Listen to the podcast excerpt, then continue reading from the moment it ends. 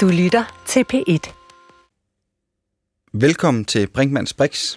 Jeg ved faktisk ikke helt, hvordan det her program det skal begynde, Svend. Og det er fordi, at vi ikke har et emne på Brixen, vi kan holde ud i strakt arm. Vi har et menneske, vi skal tale om. Din ven, Anders Petersen. Måske, han har jo været med her i programmet flere gange, men mm. måske skal du lige starte med at fortælle, øh, hvem han var. Fordi så kan vi jo starte der. Ja, Anders var øh, sociolog og arbejdede på Aalborg Universitet, og jeg kom til universitetet i 2009, nyansat fra øh, Aarhus Universitet, og øh, Anders inviterede mig i løbet af den allerførste tid, jeg var der, til nogle møder om øh, psykiatri og samfund, som var sådan en forskningsinteresse, han havde, og en forskningsgruppe, han var ved at bygge op, og jeg havde læst noget af ham på forhånd, som jeg synes var utrolig spændende, om øh, sociale patologier, som var øh, Anders' og flere andre sociologers begreb for, hvordan psykiske lidelser, de også kan ses som en afspejling af nogle øh, samfundsmæssige grundproblemer. Ja, hvornår er det her? Øh, jamen det er 9-10 øh, stykker, at, øh, at jeg begynder altså at deltage i de møder, som Anders øh, organiserede, og altså, det var han rigtig god til, ligesom at bringe folk sammen og have nogle gode, øh, dybe øh, samtaler om, øh, i første omgang jo, øh, alle de her forskningstemaer, vi var interesseret i. Øh, men siden blev vi jo også øh, venner, og vi arbejdede sammen på flere forskellige øh, forskningsprojekter, og vi lavede bøger sammen, og vi var på konferencer sammen i udlandet, og vi skulle også øh, måske have en øl bagefter, og øh, sludre lidt om, om livet i almindelighed. Og så, ja, så er man jo pludselig blevet venner så sker der noget i Anders' liv på et tidspunkt, øh, som vi skal meget mere ind på. Øh, men hvornår opdager du, at der er noget galt for ham? Jamen, det gør jeg... Det gør jeg så sent som begyndelsen af februar, tror jeg. Altså, nu har jeg forsøgt at rekonstruere mm. tidslinjen i 2022. Så det er jo ikke øh, så længe siden, og jeg kan huske, at vi skulle have ansat, eller Anders skulle have ansat en Ph.D.-studerende på et projekt, som jeg egentlig ikke havde noget med at gøre. Men fordi Anders var øh, sygemeldt, blev sygemeldt der, så skulle jeg være ligesom stand-in til en ansættelsessamtale for ham. Øh, og, og jeg har ligesom genlæst nogle af de sms-beskeder, vi sendte frem og tilbage dengang, og der skrev han, at kroppen siger fra og fortæller mig, at jeg skal trække stikket, og det reagerer jeg på. Og det er jo fornuftigt og rigtigt at, at gøre sådan, trække stikket, når man kan mærke, at man ikke kan mere hmm. øh, ikke kan arbejde mere. Og øh, ja, og det, det er omkring begyndelsen af, af februar. Vi havde lige i slutningen af januar fejret, at vores fælles Ph.D., øh, Peter, var blevet færdig, og det sidste billede, jeg har øh, af Anders, altså hvor jeg står ved siden af ham på fotografiet, det er, hvor vi ligesom er glade for, at øh, vores øh, Ph.D.-studerende er blevet færdig, og øh, Anders øh, stråler og er glad, øh, som, som han, altså næsten altid var. Øh, når jeg tænker tilbage på Anders, så tænker jeg på en utrolig glad, øh, strålende mand. Og, og øh, det kan være, du bare lige skal sætte på på, hvad det er, han, øh, hvilken sygdom det er, han får. Og ja. hvad det er, der sker med ham, for det skal vi selvfølgelig ind på mere, men ja. måske lytter lige behov for at vide, hvad ja, er det egentlig, altså, det er jo, Ja, for det er ikke øh, kræft eller noget i den stil. Altså, det er jo øh, psykisk sygdom, der rammer Anders, og det er en altså meget øh, alvorlig depression, som øh, altså, ligesom arbejder ekstremt hurtigt. Og, og så altså, går det virkelig bare hurtigt øh, ned ad bakke, hvor den her sygdom, den ligesom ja, overtager ham, kan man sige. Det er i hvert fald sådan, det ser ud øh, fra min stol. Og nu, nu har I jo begge to forsket i, den, altså, i de her ting, for, for eksempel depression, og hvad tænker du om det med, at han egentlig vidste langt hen ad vejen teoretisk, hvad der foregik med ham selv? Det er jo en... Øh, ja en vild situation, tænker jeg. Ja, altså en af de sidste sms'er, få uger før han døde, øh, og han tog jo sit eget liv, Anders, øh, der skrev han, at det er meget underligt at blive ramt af noget af det, jeg har forsket i gennem 15 år.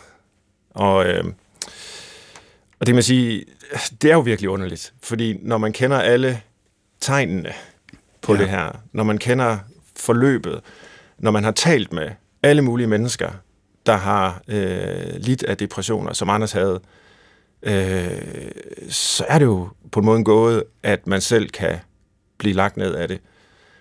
Og så alligevel, Altså man kan sige, læger, der ved alt om øh, risici ved kræft, eller øh, bevæge apparatet, man skal mm. øh, træne, og alt muligt ting, kan jo også blive syge, selvfølgelig. Altså det siger jo på den måde sig selv, men, men, men der er jo nok trods alt den forskel mellem det fysiske og det psykiske, at, eller det har jeg i hvert fald altid tænkt, men der må jeg indrømme, der er det måske blevet lidt rystet af historien om Anders, at øh, måske er det bare sådan, at uanset hvor meget vi ved om det, øh, så kan vi aldrig nogensinde vide og sikre øh, selv. Altså det her, det kan ramme alle, og det er måske i virkeligheden noget af det, man kan uddrage af, af, af den tragiske historie her. Nu har vi så inviteret øh, Anders' kone, Susanne Seested Pedersen, Petersen, en samtale om, hvordan det er at miste den, man troede, man skulle blive gammel med. For det er jo det, der skete. Ja. Øhm, før I går i gang, så kunne jeg godt lige tænke mig at spørge et spørgsmål, fordi vi har jo haft Anders med her i Brixen flere gange. Øh, faktisk har han siddet, tror jeg, stort set på samme stol, som Susanne sidder på i dag. Ja, han har. Øhm, hvad tror du, han vil sige til det her setup, ja. vi har gang i? Det har jeg tænkt meget over, øh, fordi han var, som jeg også nævnte, øh, privat, sådan set. Mm. Øhm, og nu fortæller vi hans historie. Susanne fortæller hans historie om lidt, øh, hvordan han blev syg, og, og hvad der er sket siden. Øh, men selvom han var privat, så var han jo også øh, sociolog, og perspektivet på de sociale patologier, hvis man kan uddrage en almen pointe af øh, den personlige lidelse, så tror jeg, Anders vil øh, bakke det op. Og det er jeg helt sikker på, at han ville. Og jeg ved også, at hans øh, egen far døde øh, ikke så, så længe før, øh, at Anders gjorde, og, og Anders var selv i gang med at skrive, også videnskabeligt, om sin fars sygdom og død, fordi ikke nok med, at øh, han har forsket i depression, så forskede vi også på et fælles forskningsprojekt øh, i sorg, mm. øh, hvilket jo bare øh, hvad kan man sige, lægger til absurditeten, ikke? at øh, Anders fik den sygdom, han selv forskede i, og, øh, og nu er det vi, der står tilbage, der har den sorg, som han også forskede i. Øh, men, men altså bare for at sige, at han var ikke fremmed for, eller overfor at øh, koble den personlige erfaring til øh, nogle mere almene problematikker, og det er jo så det, vi vil, vil prøve i dag. Mm. Ja, jeg synes, du skal, du skal vente dig mod Susanne, og så lytter jeg med. Det gør jeg, og øh, velkommen til, Susanne. Tak skal du have. Og tak for, at du vil være med. Og det siger sig selv, og det kan man allerede høre på øh, snakken her mellem Christoffer og jeg, at det er et svært program at lave øh, for, for os begge to. Og øh, derfor så må lytterne også bære over med os, hvis nu vi lige skal bruge en pause eller have en tår vand undervejs. Og jeg kunne egentlig begynde mig, eller tænker at begynde med, at, ligesom jeg sagde det her med, når, altså, når jeg tænker på Anders, så tænker jeg på en, en glad, sådan helt lysende mand, der var hjælpsom, der altid var der for andre, øh, som stort set aldrig ligesom, var negativ, eller skældt ud på nogen, eller altid engageret og glad. Var det også det, du faldt for, da du øh, i, i sin tid mødte ham? Ja. Hvis vi nu spoler tilbage til dengang. Ja, altså ja, det var det faktisk. Altså, øhm, da jeg møder... Øhm, da jeg møder Anders, så, øhm, vi er jo begge to fra Silkeborg og øh, møder hinanden sådan øh, ved juletid og kendte hinanden, men, men alligevel havde vi aldrig rigtig snakket sammen. Og så øh, beslutter vi, at vi skal gå en tur. Øh, vi bor begge to i København, og, øh, og finder ret hurtigt ud af, at, øh, at det faktisk er, er, er ret... Det, det føles ret rigtigt, det her. Men det, som jeg tror, jeg gik op for mig med Anders, det var, at her var faktisk et menneske, som, øh, ja, han så mig lige, og jeg ved, at det her det bliver svært øh, at snakke om i dag, og jeg, jeg er lidt til tårer, men at jeg, øh, jeg mødte et menneske, som så mig lige fra starten, mm. altså fuldt ud, og, øh, og, og ja, han kunne, han kunne lide mig på alle områder på en eller anden måde, og øh, på det tidspunkt, der var jeg gået, øh, jeg havde været på et reklamebureau og andre steder, og der startede jeg så på en HF, fordi jeg tænkte, nu skulle jeg få taget den der studentereksamen som voksen. Og, øh, og Hvor det, gammel var I dengang? Jamen, vi var 28, ja. begge to. Mm. Og jeg øh, synes faktisk, det var rigtig svært at skulle i gang med alt det her og, og lære, og, fordi jeg egentlig synes, det var svært at læse, jeg synes, det var svært at skrive, og jeg undgik altid gruppearbejde, fordi at det var, jeg følte mig faktisk lidt dum. Og jeg havde sådan nogle ting, som jeg tænkte, det, der, der var nogle ting, jeg havde lidt svært med. Og da jeg så møder Anders, og den her kloge akademiske mand, som tilbyder mig at hjælpe mig med mine lektier. Og så tænker jeg, okay, det var alligevel nok lige den, hvordan var svær at sluge, at han skulle se det der vollepyg, jeg skrev. Men så fik han lov til det. Og, øh, og det var en voldpyg. Øh, og der var, det hed fejl i fast udtryk, og der manglede det ene og det andet. Men han kunne faktisk rigtig godt lide mig stadigvæk, selvom at jeg skrev noget kluder. Ja. Øhm, og han var egentlig også med til at finde ud af, at jeg rent faktisk øh, var ordblind. Og det fandt jeg først ud af så sent egentlig. Øhm, men det jeg også vil sige, det er, at han, han har bare fra starten af, der, øhm, der rummede han mig bare på en helt fantastisk måde. Og jeg har altid lige meget, hvor nogle gange er det jo, går det jo op og ned i et forhold, og at han også synes, jeg var irriterende mange gange, men, men jeg har altid vidst, at Anders han elskede mig virkelig, virkelig højt. Og det har jeg også fået at vide, at han også har fortalt, i, han, når han kunne inddrage mig og, og vores drenge, øh, så gjorde han det. Han var meget stolt af os, og, øh, og vi er ham, og vi var nogle kæmpe modpoler. Anders han var jo det der ordentlige menneske, som øh, var korrekt, godt opdraget, øh, gode manerer, øh, glad, øh, omfavnede alle mennesker. Øh, alle folk kunne lide Anders. Mm. Så op til ham, lyttede til ham. Øh, og, øh, og jeg var nok den lidt mere rodet, sådan ja, spontane, øh, ikke ordentlige i vores øh, forhold egentlig. Men det tror jeg bare gjorde os stærke. Og så havde vi jo også nogle ting, som, som vi var, øhm, som ikke behøvede at være ordentlige, og vi kunne gøre nogle skøre ting. Altså, vi var gode til at lave noget sammen, og vi var gode til at grine sammen, og vi var gode til at, at være forældre sammen. Jeg beskrev jo selv øh, i snakken med Christoffer, hvornår og hvordan jeg fandt ud af, at Anders ikke havde det godt.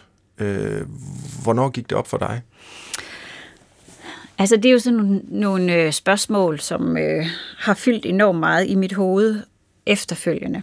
Fordi at øh, det at prøve sådan at, at, at forstå, som man nok aldrig rigtig kommer til at forstå det her, men jeg har sådan tænkt meget over, at Altså Anders, han var sådan en, en person, der gerne ville være stærk for alle, og han ville gerne, øh, alle kunne gå til ham. Og jeg tror det, at han, øh, at han tog så meget på sine skuldre som menneske, og det var øh, alle, der kunne bruge hans gode råd. Øhm, og han øh, tog også klimaet på sine skuldre faktisk lidt, ikke? Jo, altså, det, jo. Og det er jo en ret voldsom ting at tage på sine skuldre, at øh, han var faktisk lidt vred på sig selv, siger han i et, et, et øh, podcast-interview med, med Bjørk Tolinius, som også har skrevet de her artikler i Christi Dagblad, at han øh, blev faktisk vred på sig selv, fordi at han ikke havde taget ansvar for klimaet noget før. Mm. Og det, det var sådan en ret voldsom ting, og det var, øh, det var nok det, Anders han gjorde, og det er jo nok det, der var med årsag til, at han blev syg, fordi at han tog så stort ansvar for alting, og tog så meget på sine skuldre, og tog andres øh, sårbarhed og problemer og alt, alt muligt. Det, det vil han gerne, øh, det kunne han hjælpe med. Der hvor jeg sådan første gang tænker, at jeg møder en side, jeg havde sådan lidt svært ved at forstå, det tror jeg, det var nok i den her coronatid. Mm. Og øh, altså det der med, at vi lige pludselig øh, lå fremmed over for hinanden, eller, eller den der, øh, altså den her afstand til mennesker, som, som vi lige pludselig oplevede, og at vi nærmest blev sådan lidt bange for hinanden. Øhm, og, og på det tidspunkt var hans far jo så også syg, og egentlig var hans mor også syg på det tidspunkt. Øhm, og det tror jeg, det, det, var, øh, det var svært for ham, fordi at hvis det her nu tanken om, at han skulle være skyld i at blive syg og smitte sin far, eller smitte sin mor, eller selv blive syg, det, øh, det havde han enormt svært med. Mm. Så der begyndte han at lukke sig øh, mere inde, og havde det egentlig også bedst med, at vi heller ikke kom for meget sammen med andre mennesker. Og, øhm, og det kan jeg huske, det havde jeg det lidt svært med. Og fordi på en eller anden måde, så havde han det egentlig fint nok med, at vi bare var sammen. Hvis vi bare holdt os der.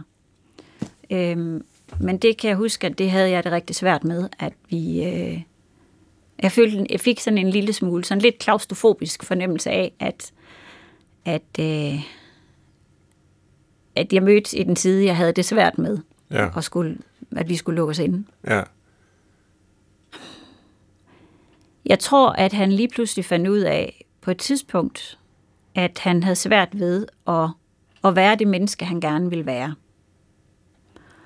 Og at det menneske, som alle folk, de lænede sig op af. Og da han ligesom begyndte at få det, at der var noget, der, der pressede sig lidt på for ham, fordi han var den, der skulle rumme og være stærk, at han lige pludselig på en eller anden måde ikke kunne være så stærk. At så begyndte han at trække sig mere.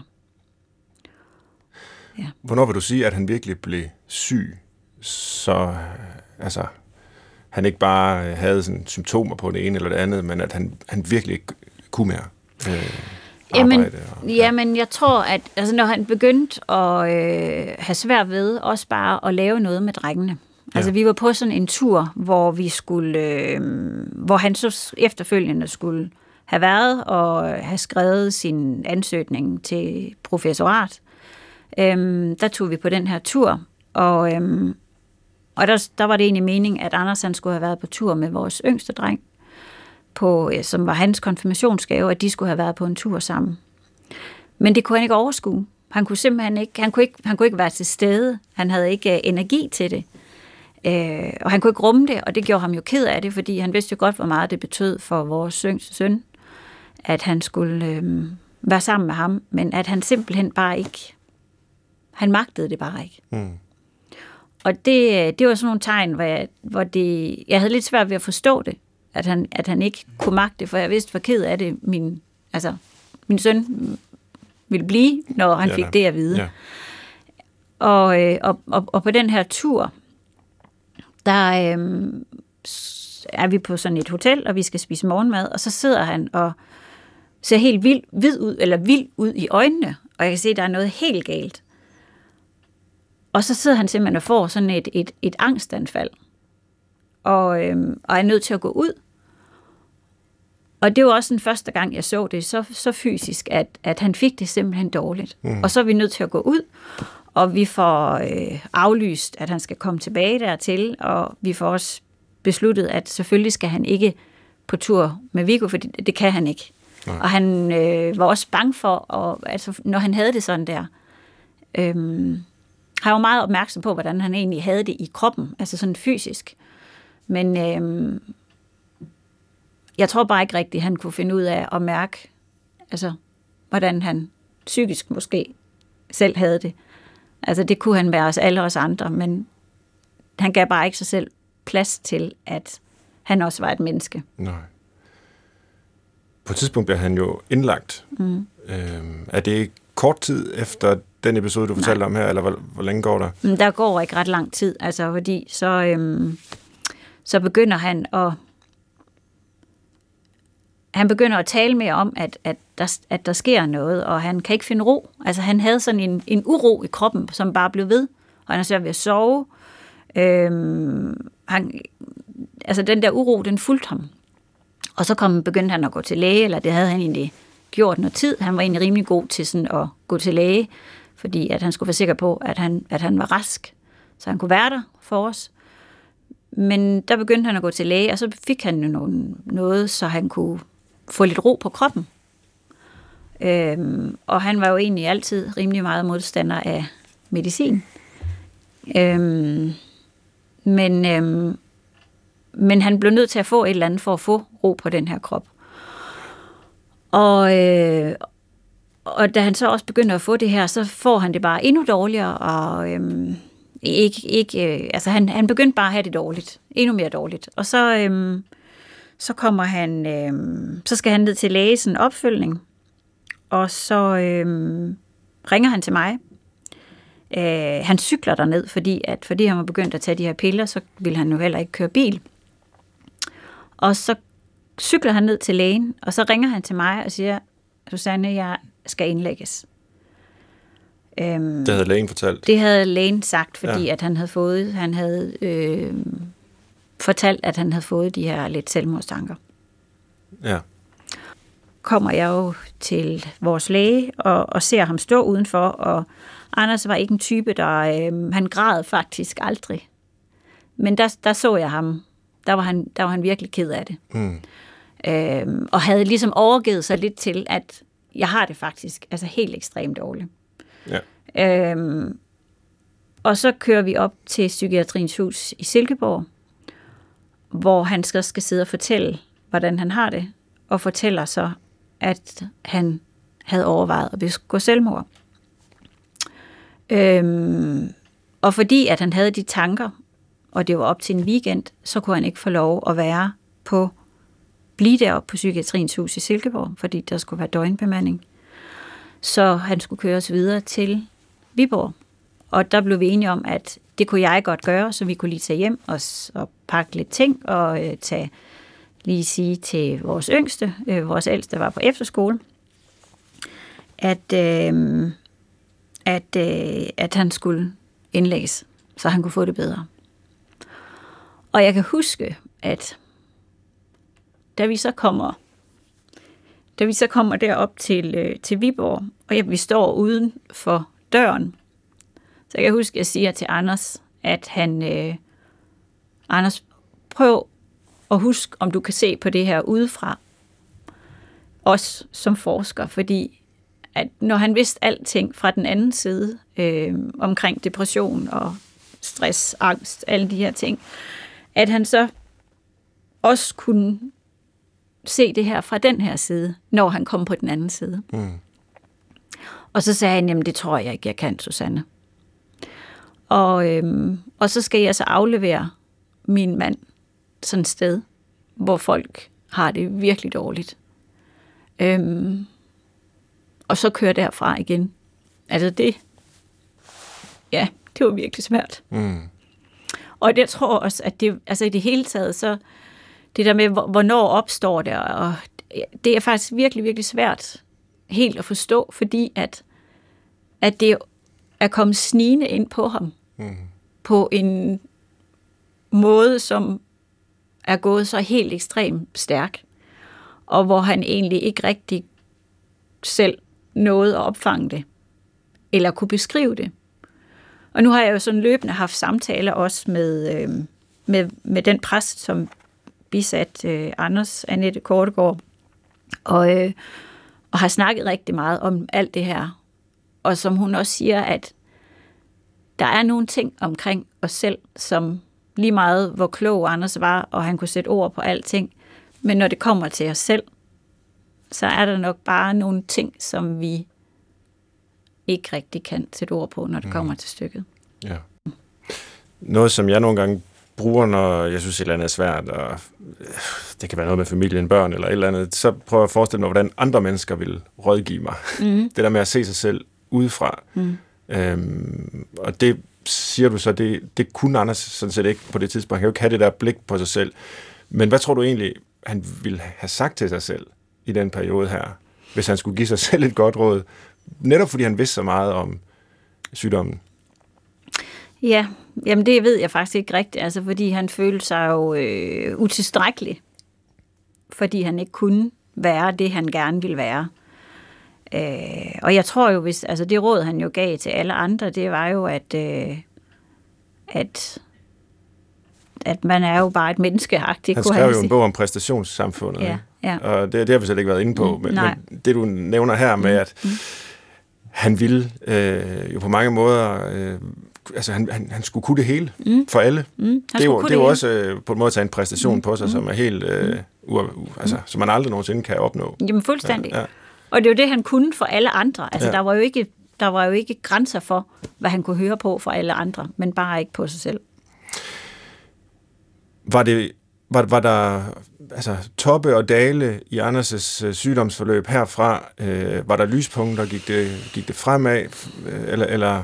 Jamen altså, han, øh, efter han så havde været indlagt i det offentlige en uges tid, så kommer han hjem, og øh, så er der sådan et par lysglimt af, at han, øh, at han, at han skal prøve, og så var han lige ude at spille lidt basket med øh, vores yngste Viggo, og, øh, og der ser jeg sådan lige en glad mand.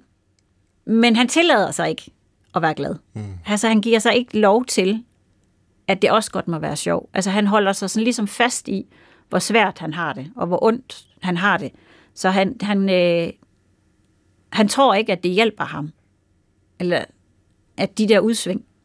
Så han holder egentlig sig selv ret meget nede. Og, øh, men så, så fordi jeg ikke kunne køre ham til alting, så øh, begynder han at cykle lidt. Og så cykler han faktisk ret meget rundt og, og finder egentlig noget rart i det. Men der er ikke lige på det tidspunkt, der var der ikke særlig meget, øhm, der var der ikke særlig meget, mange opture. Og jeg kan huske, når vi så går en tur i skoven, der øhm, har han egentlig altid gået, altså sådan tidligere, når vi gik tur, så gik han nogle gange sådan mega, mega stærkt, hvor jeg sagde, hey, gider du ikke lige, altså du har altså dobbelt så lange ben som mig, så gider du lige at sætte tempoet ned. Øhm, og så lige pludselig så begyndte han at falde sådan lidt sammen. Og, og Anders var jo det mest ranke menneske, mm. man overhovedet kan forestille sig. Ikke? Altså, øh, og, og at han lige pludselig faldt, han, fald, han faldt simpelthen sådan lidt sammen. Og, og, og hovedet faldt sådan lidt til siden. Øhm, og han holdt op med at gå og, og lave... Øhm, når vi gik tur, han lige sådan skulle have et eller andet styr på et eller andet i hovedet, så lavede han lige sådan et, et, et sådan tennisslag. Og som sådan ligesom vi sådan, så fik vi lige styr på det. Og, øh, og det holdt han ligesom også op med, så han, ja, han, han gik ligesom bare lidt i sort, ja. eller han, det, det blev tungt det hele. Og så den der evige kropslige øh, uro og udmattelse, han, han følte. Og han blev indlagt igen. Så indlægger han sig selv. Ja. Og, og var faktisk bange for, og så hans rigtig gode ven øh, Rasmus Willik kører ham så derover. Og, og på vej derover, der øh, er Anders faktisk bange for, at han ikke er syg nok til, at de vil tage ham. Fordi han ville virkelig gerne blive rask igen, og ja. han havde det virkelig forfærdeligt med, at den, al den her uro, der ligesom overmandede ham.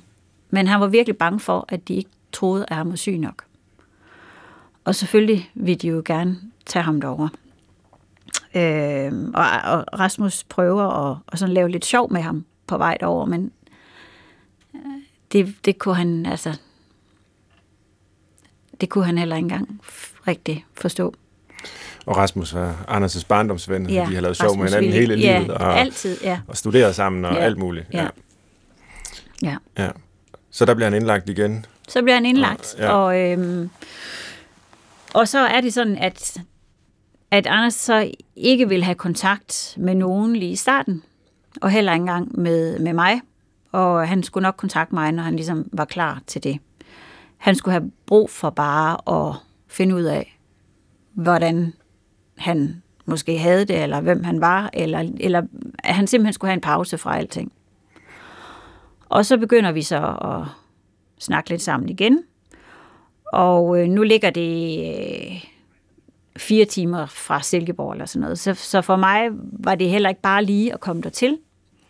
Så øh, mit besøg er, da han har været der i 14 dage eller sådan noget. Og jeg sagde også til ham, at, øh, at jeg kan heller ikke bare lige komme over, fordi for mig at skulle over og besøge ham var en, en ret øh, svær ting at skulle køre derover og se ham være så syg og hjem igen og forsøge at holde fast på mig selv og være der for det var så kun vores yngste Viggo, der var hjemme, da Axel var på efterskole. Øhm, og så, så er jeg først over ved ham ugen inden, at jeg skal hente ham hjem. Og der fortæller han, at han ikke kan mærke sig selv. Og at han ikke kan føle noget. Og jeg kan huske, at psykiateren sagde til mig, hende talte jeg så i telefon med, øh, efter en uges øh, indlæggelse, at når jeg kom derover, så skulle vi sørge for at lave noget sjovt og noget hyggeligt, fordi at det trængte Anders til. Og give sig selv lov til, at noget faktisk også godt måtte være rart. Øh, men, og så endte det egentlig med, at vi, at vi bare egentlig kørte lidt rundt. Og, øh, og han faktisk også kørte bilen noget af tiden, fordi han skulle bare lige prøve, om han egentlig kunne køre bil. Eller, eller han havde lyst til at køre lidt, og så kørte vi bare sådan lidt rundt og, og snakkede, og han sagde, at han ikke kunne, han kunne ikke mærke kærlighed, og han var nødt til at spørge mig, hvorfor at jeg, hvorfor jeg egentlig elskede ham. Øhm, og, og så går vi så, da vi så kommer tilbage til hospitalet, så går vi, går vi en lang tur. Og så kan jeg godt mærke, at så er han enormt træt. Mm. Men det, der også var så, så vildt, det, altså, det, at, det at se det menneske, man elsker, ikke er til stede lige foran dig. Mm. Fordi jeg kan huske, at noget af det, også, der slog mig bagefter, det var, at da jeg var over ved ham og, og giver ham et kram, øh, så er det som om, vi kan, vi kan ikke rigtig... Det er ikke et ordentligt kram, altså. Og det har jeg også, det har jeg også talt med præsten om bagefter, fordi at vi, man skal jo være to mennesker til at give et kram. Og det var som om, at, at, at der bare ikke var den kraft i det, i det kram, der skulle være. Mm. Og at vi ikke... Øhm, ja, jeg, jeg, kunne ikke, jeg nåede heller ikke rigtig ind til ham. På en eller anden, ja. Det, det var i hvert fald noget, der fyldte for mig efterfølgende, at det var at det var svært at se ham på den måde. Ja. Hvor, han, hvor han havde så svært ved at mærke noget som helst. Ja. Og så var drengene og min svigermor, de var over og besøge ham øh, to dage senere. Fordi de også skulle over og se, hvor, hvor det var, han, han var, inden, inden han skulle hjem ugen efter. Og, øh, og der kan jeg huske, at de tager afsted derfra, så snakker jeg med Anders i telefonen, og så fortæller han også, at jeg ved, at vi har verdens bedste drenge. Jeg ved, jeg elsker dem. Og jeg gik og lugtede til dem men jeg kunne ikke lugte dem, og jeg kunne ikke mærke noget. Og min svigermor gik og betragtede os Anders, og kunne jo også se, at altså, det lyste ud af ham, at, at han var forpint. Mm. Han var virkelig forpint i øjnene. Men han skulle alligevel udskrives en uge efter ja. det her. Ja. ja. Og jeg tror, altså, fordi på det tidspunkt, da han skulle udskrives, der havde han næsten været der i fire uger. Ja. Eller der var han, da han, det var, han havde været der i fire uger, stort set. Og psykiateren prøvede at sige, at Anders, jeg tror simpelthen ikke, at du bliver rask af at blive her. Du bliver nødt til at give dig selv lov til at være med din familie og tage små skridt ad gangen. Og så kan du mere og mere. Ja, du, bliver ikke, du bliver ikke bedre af at være her. Øhm, og så var det jo så, at han skulle hjem, og han begyndte at nok at blive endnu mere bange, fordi at han ikke kunne være den Anders, som han var og havde været. Og han kunne ikke være det menneske, som han gerne, øh, som han så sig selv som i alles øjne. Alle, alle så jo, alle brugte Anders, øh, og det tærede jo på ham, fordi han ikke kunne, han mm. kunne ikke det. Han blev ved med at sige, jeg kan ikke være den jeg er, men jeg ved ikke, hvem jeg så er. Jeg, kan ikke, jeg ved ikke, hvordan jeg skal, jeg ved ikke, hvem jeg er så. Mm og begyndte at overveje, at han skulle noget helt andet, og hvad skulle det være? Han snakkede faktisk om, at han skulle være præst, og han, mm. altså, øhm, så, så, men han kunne jo nok også godt forstå, at, at han blev ikke bedre. Og så ved jeg ikke, så er der jo nok sket et eller andet, hvor han så alligevel har tænkt, at det kan jeg ikke. Jeg kan ikke komme hjem. Og fordi han jo var så skarp, som han var, og så klog og kunne tale, tale sproget, så har han jo nok på et tidspunkt besluttet, at øhm, jeg skal ikke hjem. Øhm, Men altså uden at, han, du mener, han har talt øh, sproget over for psykiateren? Psykiateren på, og psykologer, og, og, og også endda dagen, så han dagen før. snydt dem? Han har snydt dem. Ja. fordi at han, øh, han havde sluppet sig selv. Altså han, han kunne ja. ikke mærke sig selv, så jeg tror ikke engang, han havde, øh, det var ikke engang fordi, jeg tror, da han ligesom garanteret har taget en eller anden beslutning om det, så tror jeg, så havde han jo heller ikke rigtig nærmest dårlig samvittighed for sig selv længere, fordi han kunne ikke, han kunne ikke mærke, altså han var, han mærkede ikke sig selv til sidst. Nej. Så der sagde han det, som de havde, de gerne ville høre, og de, på et tidspunkt så fik han at vide af personalet, at han, Anders, du, du trækker dig, du skal ikke trække dig. Øh, nej, nej, nej, det er klart, det skal jeg ikke. Jamen, jeg øver mig bare i, at jeg skal være alene til nu, når jeg skal til at hjem. Jamen, det skal du ikke. Du skal ikke trække dig. Du skal komme ud og være med her. Nå, men okay. Og han rettede sig mere op igen, og høflig og smilte, og, og så gik han jo en masse ture, og fik en masse friske luft, og øhm, så han levede på en eller anden måde lidt op, samtidig med, at han nok har inde i sit hoved lavet en anden beslutning. Og som jeg også har fået beskrevet, det der kan ske, når man når så langt ud, er jo også, at når man ligesom har trykket på den der knap, at I er bedre tjent uden mig, så kan det ligesom ikke gøres om. Hvordan fandt du ud af, at han øh, havde taget sit eget liv? Jamen, jeg skulle over og hente ham, og, øhm, og så sidder jeg på færgen.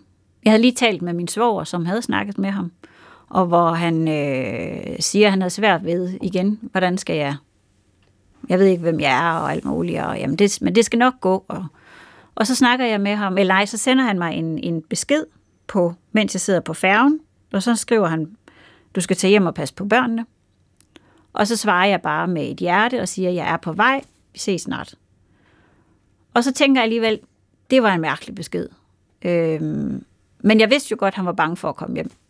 Og så skriver jeg, eller snakker jeg med min veninde, som jeg vidste havde fri, og sagde, at jeg tror ikke, jeg får Anders hjem.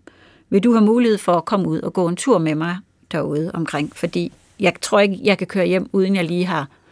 Jeg skal lige have noget luft. Og det vil hun selvfølgelig gerne. Øhm, og så, da jeg så kommer til hospitalet og kører ind og banker på, og jeg kan se, at der er en, der kommer og mig møde, så kan jeg se i hendes blik, at der er noget galt. Og da hun så åbner døren og siger, at Anders er ikke kommet tilbage fra sin tur, så ved jeg, at så har han allerede gjort noget. Mm.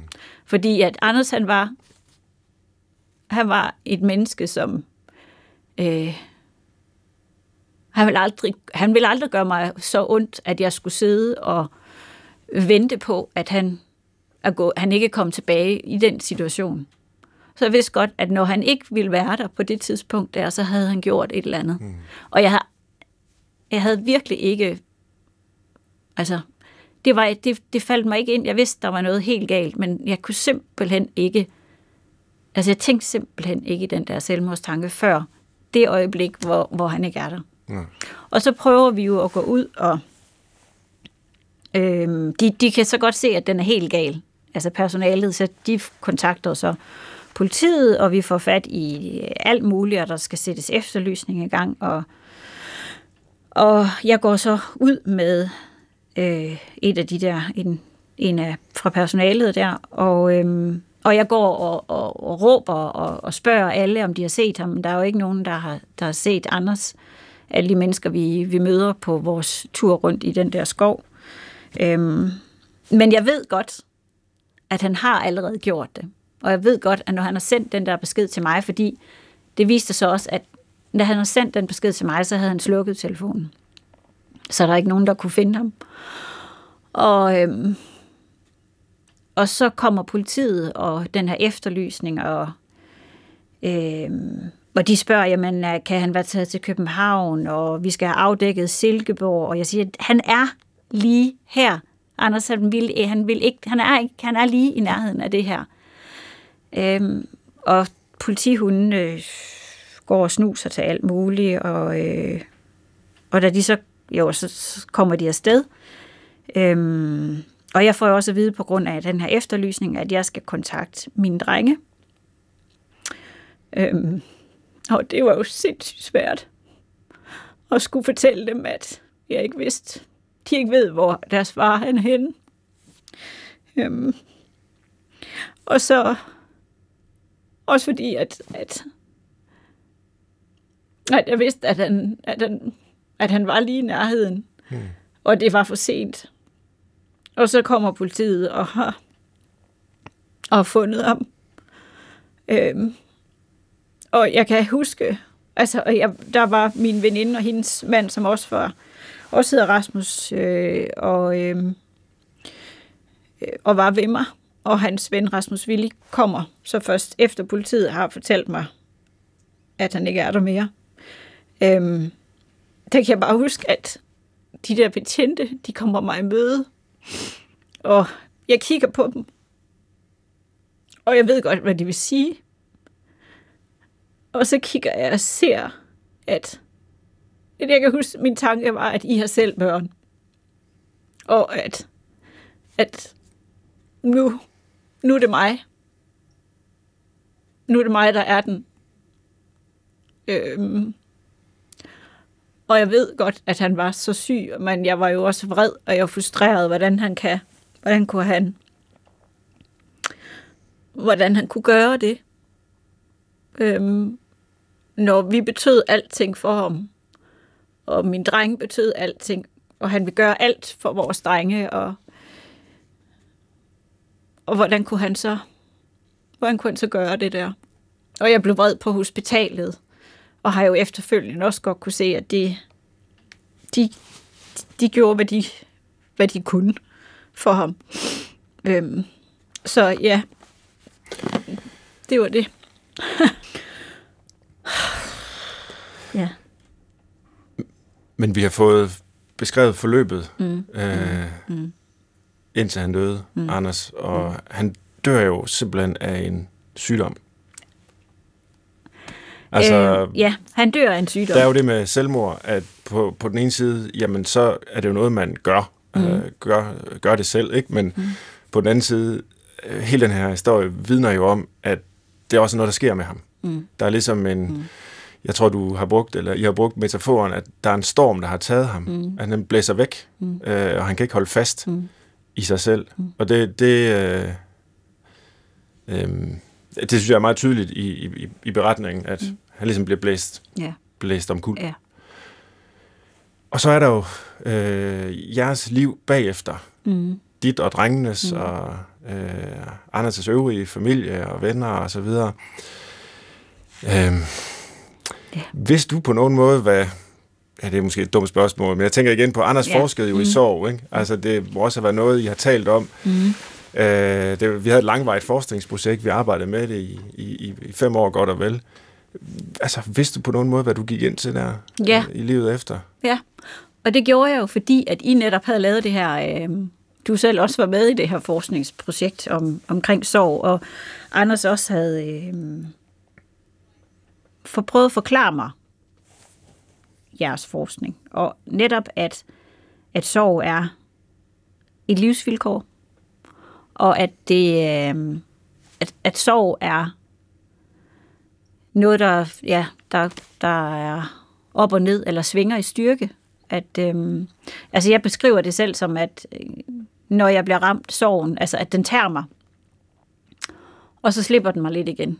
Øh, det er sådan, jeg selv har omformuleret det lidt, øh, at øh, så jeg vidste også godt, at det her med sorg, jamen altså, sorg er jo ikke noget, der, øh, at du skal fikses for. Og at øh, og jeg jo ikke var syg, fordi jeg var i sorg. Så, så det, har, det har jeg lænt mig enormt meget op af, at, øh, at jeg ikke skulle fikses, fordi der var der rigtig mange, der sagde, skal du ikke tale med en psykolog, og skal du ikke i en sovegruppe, og skal du ikke dit og dut, og nej, det skulle jeg faktisk ikke, fordi jeg kunne egentlig godt mærke, jeg kunne ret hurtigt mærke, altså sorgen, og jeg gav egentlig mega meget slip ret hurtigt på, når det var, at jeg blev ramt af sorgen. Øhm, og også at fandt jo også ud af den der, øh, at du er jo ikke i sorg hele tiden. Og det er jo også noget, mine drenge fandt ud af. At vi kan være fuldstændig smadret, men så når man er helt smadret, og du får afløb for noget af alt det der, jamen så får du egentlig også noget luft. Mm. Det frigiver et eller andet, som du så kan, øh, så du godt kan eksistere. og du kan godt grine, og du kan godt være. Og så bliver du måske ramt igen. Og det er ikke altid lige til at vide, hvordan man blev ramt, men det gjorde man. Og det, og det gør det og, og stadigvæk. Øhm, og det kan jeg egentlig mærke, der på en eller anden måde fandt jeg også ud af, at der er en eller anden trøst i det. Og vide det, at det er det, det er. Ja. Og, og, og hans egen forskning, at, at, det, at det er sådan, det er. Man går lidt ind og ud af Ja, den, du går lidt ind og ud. Ja. Og det gjorde også, at alle de der øh, andre ting, som måske har fyldt meget øh, i mit liv tidligere, altså, er du nu god nok, eller har du sagt det, eller hvad så, og alt sådan noget, det kom ligesom i baggrunden. Så altså det her med sorgen, det, det, det, øh, det tog ligesom pladsen. Og, give, og, og give mig selv lov til at blive så ked af det, og blive ramt af det. Og jeg tror også for mange omkring os, var det også øh, egentlig fint, at altså folk så mig, og så os være fuldstændig ud af den. Men at vi også godt kan snakke og grine, og tænke på ham på alle mulige andre områder. At øh, det var det også på en eller anden måde en, en styrke og en, en tryghed i. Hvordan reagerede omgivelserne? Jamen altså, øh, det var faktisk en rigtig svært, altså det var, det var, for det første så var det svært, fordi at det der med, at, at han havde taget sit eget liv, det var jo en øh, ret voldsom ting, for, for, fordi det var jo et chok for os alle sammen, at han gjorde det der, og Anders han blev taget af en sygdom, og det er jo det, der hele tiden for mig er vigtigt, at det var jo ikke Anders, der gjorde det her. Men stadigvæk, når det handler om, at folk tager sit eget liv, så er der bare rigtig mange spørgsmål. Og, øh, og, og jeg kunne jo også, jeg havde svært ved at bevæge mig uden for hjemmet i starten, fordi at, at det var svært at møde folk, fordi jeg slet ikke selv kunne finde ud af, hvad der var op og ned i noget som helst, og øh, den måde folk de kiggede på mig, altså jeg kunne se folk komme gående nærmest øh, langvejs fra og havde tårer i øjnene, når de mm. så mig, og, jeg, og folk synes de øh, gerne ville sige noget, eller også så gik folk udenom mig. Øh, og så fordi at jeg skulle jo også ud, og jeg skulle også ud og gå med vores hund og have noget luft, så øh, Anders' øh, rigtig gode ven, Rasmus Willik, som jeg hurtigt også sagde, at Rasmus, nu må du være min mand nummer to, fordi hvad skal jeg... Altså, fordi han kendte Anders også så godt.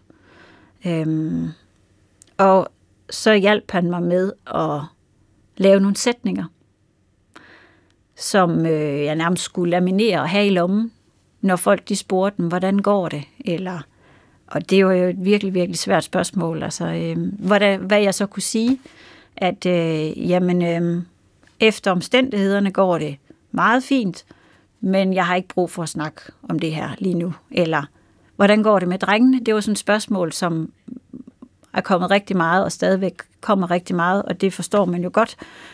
Men det er også bare et svært spørgsmål at sige, jamen efter omstændighederne, så synes jeg faktisk, de klarer sig rigtig godt. Men øh, jeg har egentlig ikke brug for at snakke mere om det. Altså sådan nogle, sådan nogle ting, så jeg kunne trække dem op af lommen, ja. og det var enormt rart.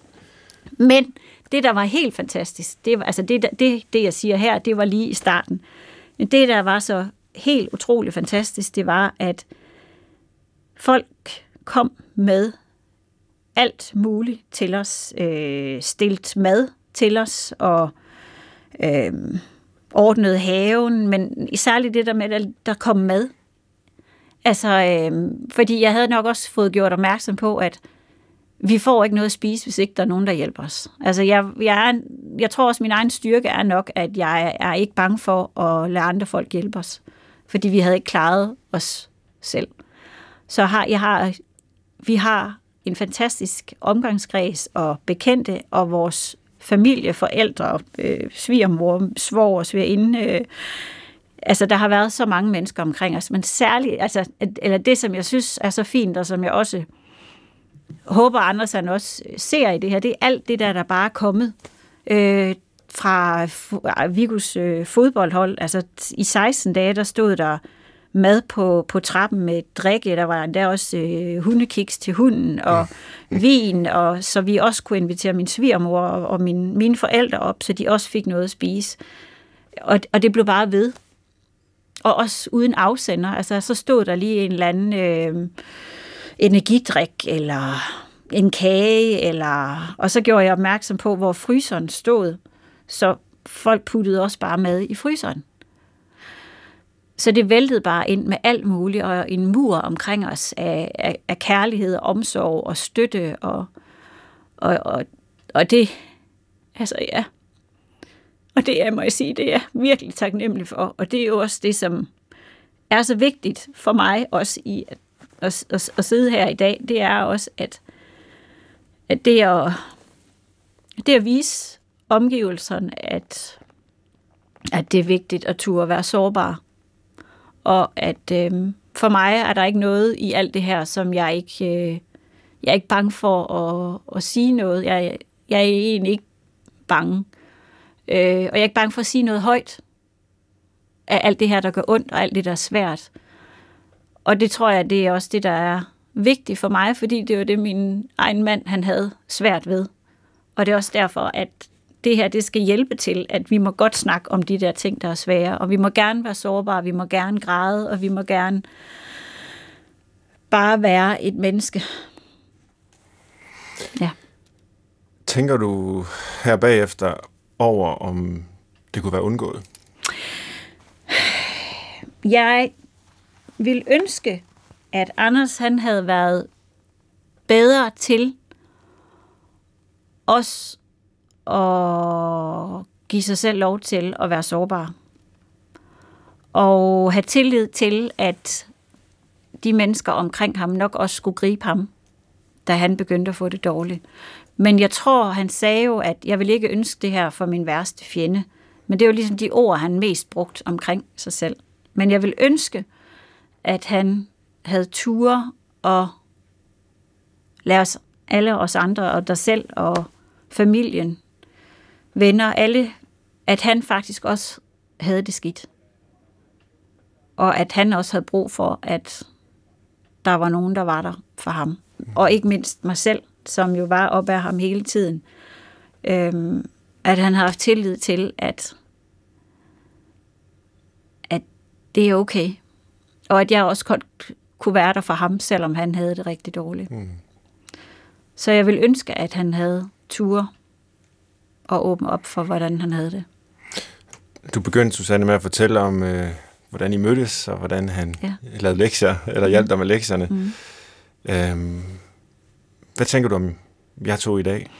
Hvordan er han nu for dig? Hvor er han? Og... Jamen, Anders, han er den, som jeg læner mig op af nu. Altså, øh, i, i lang tid lige efter, der gik jeg og snakkede med ham hele tiden, fordi det havde, det havde vi altid gjort.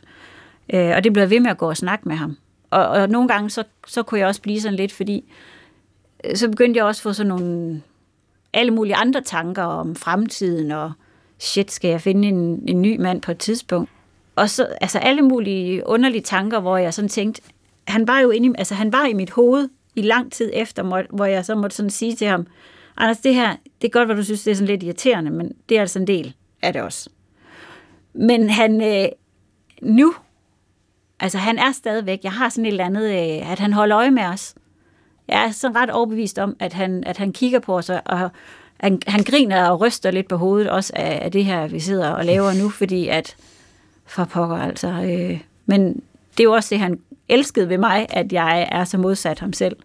Men nu sidder han faktisk lidt og holder mig, ikke lige nu nu, men når jeg bliver, øh, når jeg bliver usikker, hvor han normalt har skulle hjælpe mig, som det hed, en gang imellem, vi skal lige have mig ud af rundkørselen, så får vi lige snakket et eller andet igennem. Og nu er han der ikke til at hjælpe mig ud af min rundkørsel og rumme mig selv og finde ud af, hvem pokker er jeg nu uden Anders. Øhm, og det, det er en virkelig, virkelig svær størrelse at arbejde med, at finde ud af, hvem er man uden et menneske, der har været ens livspartner og skulle være det resten af ens liv. Hmm. At han lige pludselig ikke er her. Men når jeg så tvivler på mig selv og bliver ked af det og alt muligt andet, så har jeg nu sådan et billede af, at øh, jamen, han faktisk holder lidt om mine skuldre, og at, at jeg har den der tryghed, og så også det, at jeg ved, at jeg har haft den bedste mand, og det var min mand, og min, den mand, der, der så mig. Øhm, og jeg var så heldig, at det menneske, som alle folk elskede så meget, og så så meget op til. Det var faktisk min mand, at det var mig, han ville. Og det, øh, altså det, det trøster jeg mig også rigtig meget ved. Mm. Og det er også det, mine drenge, også det ved, de ved også godt, at de havde en far, som var helt ekstremt nærværende og til stede, og øh, elskelig, og elskede dem enormt meget. Og vores ældste dreng Axel sagde også på et tidspunkt, jamen mor, når jeg, fordi de ser mig græde tit, øh, men han kigger jo ned på os, han er her jo. Og det er han også.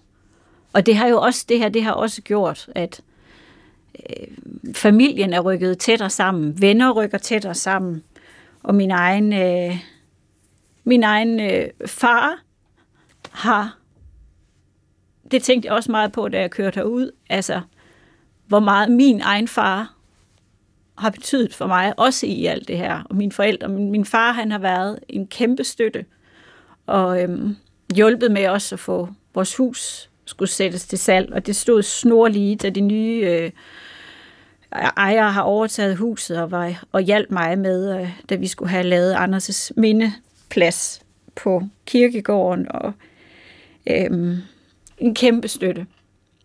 Så der er meget kærlighed, og det ser Anders også. Mm. Og derfor så ved jeg også, at han, han havde jo også alligevel en idé om, at vi nok skulle klare os. Alligevel, selvom han ikke er her. Tak, ja. tak for det, uh, Susanne. Du har lyttet til Brinkmanns Brix, og det var altså i dag med Susanne Sested Petersen. Vi er rigtig glade for, at du vil være med. Vi savner selvfølgelig Anders, men jeg synes, det er tydeligt, at han har sat veje i spor i os begge to, og det er jeg taknemmelig for. Og det var årets første Brinkmanns Brix, og du kan finde tidligere programmer i DR Lyd, også et, jeg specifikt vil anbefale i den her sammenhæng, det hedder Min mor begik selvmord, og der tager vi fat i, hvad der sker omkring et selvmord. Og der vil jeg også gerne sige, at hvis du sidder med tanker om selvmord, så kan du ringe, du skal ringe til livslinjen på 70 201 201. Vi sender igen om en uge, og jeg håber, vi høres ved. Gå på opdagelse i alle DR's podcast og radioprogrammer. I appen DR Lyd.